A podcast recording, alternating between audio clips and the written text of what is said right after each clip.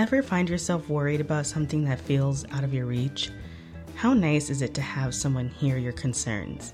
Like, really hear you? Jules Maloney, who runs an empathy booth, says it's certainly needed. You might have seen the empathy booth that Jules, along with volunteers, host at farmers markets, though this year she's been out a little bit more sparingly due to the coronavirus. Jules got the idea after reading and taking classes on nonviolent communication. So, when my kids were younger, they're now young adults, I found something called nonviolent communication. And as a parent, I was looking for a different way to raise my kids than how I had been raised.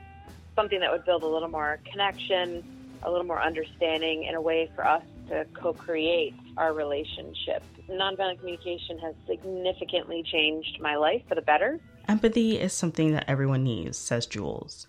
And she knows it might sound a little too kumbaya or flowery. She hears that.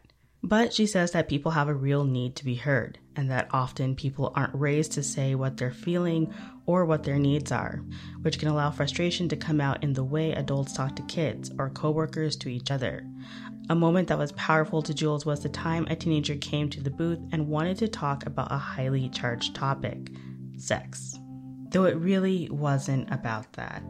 It was about her relationship with her mom and wanting to be able to talk openly with her mom and not have her mom shut her down because her mom was afraid to talk about that topic. So it wasn't about that at all. It was about a relationship and her longing for closeness and safety to be able to share and explore what was happening in her world with her mother who she loved. Though in these situations, no one is telling people what to do, think, or feel. They're just listening and taking guesses, if needed, to help assist people in getting their thoughts out. The booth doesn't take on the role of a therapist. It is important to understand the difference between active listening and compassionate connection that all of us have the ability to do, and when folks actually need to get the support of somebody who's a trained professional in mental health or psychology. It's understanding the difference there. Jules wants to eventually have the empathy booth travel on wheels. And while she has volunteers that have been trained to hear and acknowledge, she's holding a few classes in December that teach nonviolent communication methods that hopefully will lead to a few extra volunteers.